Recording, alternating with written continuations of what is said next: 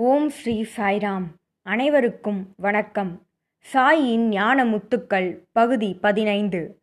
Sai pearls of wisdom part fifteen B உங்கள் அனைவரையும் வரவேற்பதில் மிகுந்த மகிழ்ச்சி உங்களுடைய ஆதரவுக்கும் நன்றி.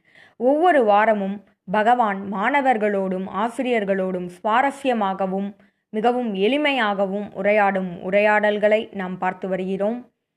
அந்த வகையில் ஜூலை மாதம் இரண்டாயிரத்தி ஒன்றாம் ஆண்டு நடந்த நிகழ்வுகளை இனி பார்க்கலாம். ப்ரொஃபசர் அனில்குமார் அவர்கள் சென்ற வார பகுதியில் சுவாமியிடம் ஒரு பாவத்தை ஒருவர் புரிந்தால் அதற்கான விளைவுகள் எவ்வாறு இருக்கும்? அந்த பாவத்திற்கு சூழ்நிலைகள் காரணமா? இது போன்ற கேள்விகளை கேட்டிருந்தார். அதனுடைய தொடர்ச்சியை இனி பார்க்கலாம். ப்ரொஃபசர் அனில்குமார் அவர்கள் சுவாமியிடம் சுவாமி ஒரு தனிநபர் புரியும் பாவமானது அவரை மட்டும் பாதிக்குமா? அல்லது அவருடைய குடும்பத்தினரை அவருடைய வருங்கால சந்ததியினரை பாதிக்குமா? என்று கேட்டார். அதற்கு சுவாமி ஒருவர் செய்த வினைக்கான பலன் அவருக்குதான் கிடைக்கும் அவருடைய குடும்பத்துக்கு அல்ல என்று சுவாமி தெளிவாக கூறினார். ப்ரொஃபசர் அனில்குமார் அவர்கள் சுவாமியிடம் சுவாமி அப்படியென்றால் எனக்கு ஒரு சந்தேகம் தோன்றுகிறது சுவாமி என்றார். சுவாமி அதனை கேட்கச் சொன்னார். சுவாமி ராவணன் தீய செயலை புரிந்தான் சுவாமி. சீதாதேவியை கடத்தி வந்தான். அதனாலேயே அவனுடைய சந்ததியினர் அவனுடைய சகோதரர்கள் அவனுடைய பிள்ளைகள் இறந்தனர். இது உண்மைதானே சுவாமி? என்று கேட்டார். அதற்கு சுவாமி மிகவும் தெளிவாக சுவாமி கூறியது என்னவென்றால் சீதாதேவியை கடத்தி வந்து வைத்த அந்த அந்த தீய செயலில் அவனுடைய பிள்ளைகளும் அவனுடைய சகோதரர்களும் ஈடுபட்டிருந்தனர். அதனாலேயே அவர்கள் இறந்தனர் என்று சுவாமி தெளிவாக கூறினார். மேலும் விபீஷணன் அவர்கள் செய்யும் தீய செயல்களிலிருந்து நீங்கி ராமனை வந்து சரணடைந்ததால் அவன் காப்பாற்றப்பட்டான். ஆகவே ஒவ்வொருவருடைய தீய செயலுக்கான பதில் தீய விளைவுகளே. நற்செயலுக்கான பலன் நன்மையான ஒரு விளைவு நமக்கு ஏற்படும். ஆகவே சுவாமி மிகவும் தெளிவாக அவரவர் பாத்திரத்திற்கு ஏற்றவாறு அவரவருக்கு பலன் கிடைக்கும் என்று சுவாமி கூறினார். பேராசிரியர் ரணில்குமார் அவர்கள் சுவாமியிடம் சுவாமி தற்போது ஒரு நெல் இருக்கிறது சுவாமி. அதனை சூடுபடுத்தும் பொழுது அதனை எரிக்கும் பொழுது அந்த உமியானது நீங்கி அரிசியானது கிடைக்கிறது சுவாமி. அந்த உமியானது நீங்கிவிட்டால் அரிசியினை நிலத்தில் விதைக்கும் பொழுது பிறகு வளர்ச்சி இருக்காது. ஆனால் உமியினை விதைத்தால் வளர்ச்சி இருக்கும். ஆகவே உமி நீங்கிவிட்டதால் வளர்ச்சி இருக்காது அல்லவா சுவாமி? அதுபோல நாம் செய்த செயல்களின் விளைவுகள் அந்த பலன்கள் எரிக்கப்பட்டு விட்டால் தீய செயல்களின் விளைவுகள் நம்மை விட்டு நீங்கிவிட்டால் அது திரும்பி நம்மிடம் வராதல்லவா சுவாமி? என்று கேட்டார். அதற்கு சுவாமி அதனை நீ எவ்வாறு எரிப்பாய்? அடுப்படியிலா? என்று கேட்டார். பிறகு சுவாமியே கூறினார் அதனை ஞானம் என்னும் தீயினால் எரிக்க வேண்டும். நீ செய்த தீய செயல்களின் விளைவுகளை ஞானம் என்னும் தீயினால் மட்டுமே எரிக்க இயலும் என்று சுவாமி கூறினார். பிறகு ப்ரொஃபசர் அனில்குமார் அவர்கள் சுவாமியிடம் சுவாமி ஞானத்தை நேரடியாக அடைந்துவிட முடியுமா என்று கேட்டார். அதற்கு சுவாமி சொன்னார் சாத்தியமில்லை. கருமாவின் மூலமாகவே நீ செய்யும் செயல்கள் மூலமாகவே ஞானத்தை அடையப்பெறுவாய் அந்த அனுபவத்தை கருமாவின் மூலமாகவே அடைய முடியும் என்று சுவாமி கூறினார். பிறகு சுவாமி ஒரு தெலுங்கு பாடலையும் எதுகை மோனையோடு அங்கு கூறினார்.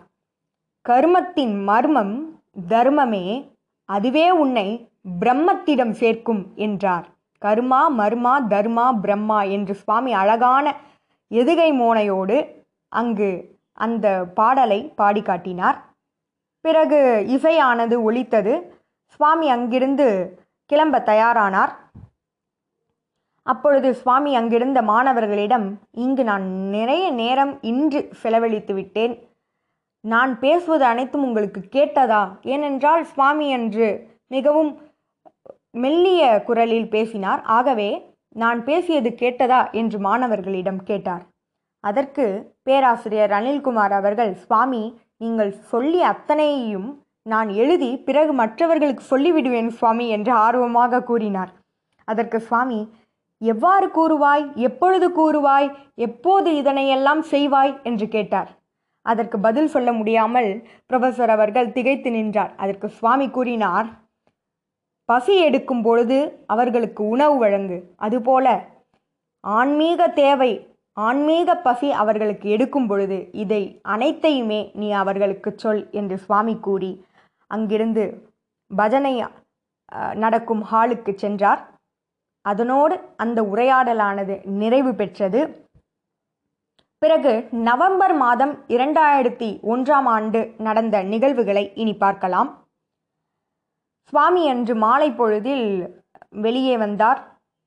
அங்கு அமர்ந்திருந்த மாணவர்களிடையேவும் ஆசிரியர்களிடையேவும் வந்து நின்றார். சுவாமி அன்று மட்டும் ஒன்றரை மணி நேரம் அவர்களோடு உரையாடினார். மிகவும் ஆழமான விஷயங்களை சுவாமி பகிர்ந்து கொண்டார். அது அனைத்தையும் நாம் இன்று பார்க்க இருக்கிறோம். சுவாமி அன்று மூன்று வார்த்தைகளை கூறினார். தேகாத்மா ஜீவாத்மா பரமாத்மா. பிறகு சுவாமி அந்த ஒவ்வொன்றையும் விளக்கமாக கூறினார். தேகாத்மா என்றால் தேகம் என்றால் உடல் ஆத்மா என்றால் சைதன்யம் மனசாட்சி பிரம்மன் விழிப்புணர்வு ஆக அனைத்துமே ஆத்மாதான். தேகாத்மா என்றால் என்ன?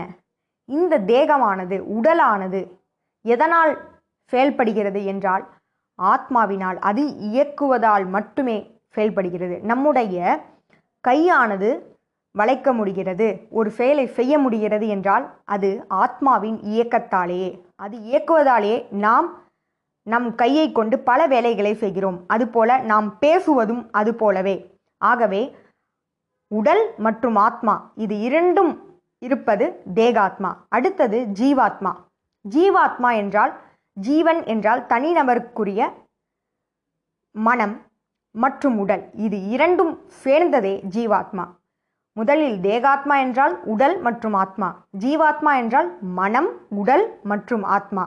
இவை சேர்ந்திருப்பது ஜீவாத்மா. பிறகு சுவாமி கூறினார் பரமாத்மா என்றால் யுனிவர்சல் கான்ஷியஸ்னஸ் அதாவது எங்கும் நிறைந்திருக்கக்கூடியது சாட்சிபூதமாக எக்காலத்திலும் எல்லா இடங்களிலும் நிறைந்திருப்பது. அதுவே பரமாத்மா என்றார் சுவாமி. புரொஃபசர் அனில்குமார் அவர்கள் சுவாமியிடம் சுவாமி மாயை என்றால் என்ன? என்ற கேள்வியினை கேட்டார். அதற்கு சுவாமி சொன்ன பதில் நீ பார்ப்பது அனைத்துமே மாயை நீ செய்வன அனைத்துமே மாயை என்று சுவாமி தெளிவாக கூறினார். ஆகவே அனைத்துமே பிரம்மை என்பதை சுவாமி சொன்ன பதில் எதுவுமே சத்தியம் அல்ல இறைவன் மட்டுமே சத்தியம் மற்றவை அனைத்தும் மாயை என்று கூறினார். ப்ரொஃபஸர் அவர்கள் சுவாமியிடம் சுவாமி விழித்து கொண்டிருக்கும் போது செய்வது அனைத்தும் மாயை என்று சொல்லிவிட்டீர்கள் சுவாமி. ஸ்வப்ன நிலையில் அதாவது கனவில் தோன்றுவன அதுவும் மாயையா? என்று கேட்டார். சுவாமி கூறினார் கனவில் மட்டுமல்ல. ஜாக்ரத் ஸ்வப்னா சுஷுப்தி ஆகிய மூன்று நிலைகளில் நீ அனுபவிப்பது அனைத்துமே மாயை என்று சுவாமி கூறினார். ப்ரொஃபஸர் அவர்கள் சுவாமியிடம் சுவாமி புரியவில்லை என்று சொல்ல சுவாமி உதாரணத்தோடு விளக்கினார். தற்போது நீ புட்டபர்த்தியில் உன் குழந்தைகளுடனும் உன் மனைவியுடனும் தூங்கிக் கொண்டிருக்கிறாய். உன்னுடைய கனவில் உன் சொந்த ஊருக்கு நீ செல்கிறாய். அங்கு உன்னுடைய சொந்த பந்தங்களை பார்க்கிறாய். ஆனால் உண்மையில் நீ எங்கிருக்கிறாய்? உன்னுடைய வீட்டில் புட்டபர்த்தியில் இருக்கிறாய். ஆனால் உன்னுடைய மனமானது கற்பனை செய்தது எங்கே? உன்னுடைய சொந்த ஊருக்கு. ஆகவே மனதின் கற்பனையே மாயை. நீ பார்க்கும் அனைத்துமே மனதின் விளைவுகளால் ஏற்படக்கூடிய பிம்பமே. அனைத்துமே மாயை என்று சுவாமி கூறினார். ப்ரொஃபஸர் அனில்குமார் அவர்கள் சுவாமியிடம் சுவாமி சுஷுப்தி அதாவது ஆழ்ந்த உறக்கத்தில் மனம் இருக்குமா இருக்காதா? என்ற கேள்வியினை கேட்டார். அதற்கு சுவாமி கூறினார் மனம் இருக்கும் ஆனால் செயலற்று இருக்கும். அதனால் எதனையும் உருவாக்க இயலாது கற்பனை செய்ய இயலாது. அதுவே சுஷுப்தி என்று சுவாமி கூறினார். இதுபோல பல உரையாடல்களோடு உங்களை அடுத்த வாரம் சந்திக்கிறேன். ஜெய் சாய்ராம்.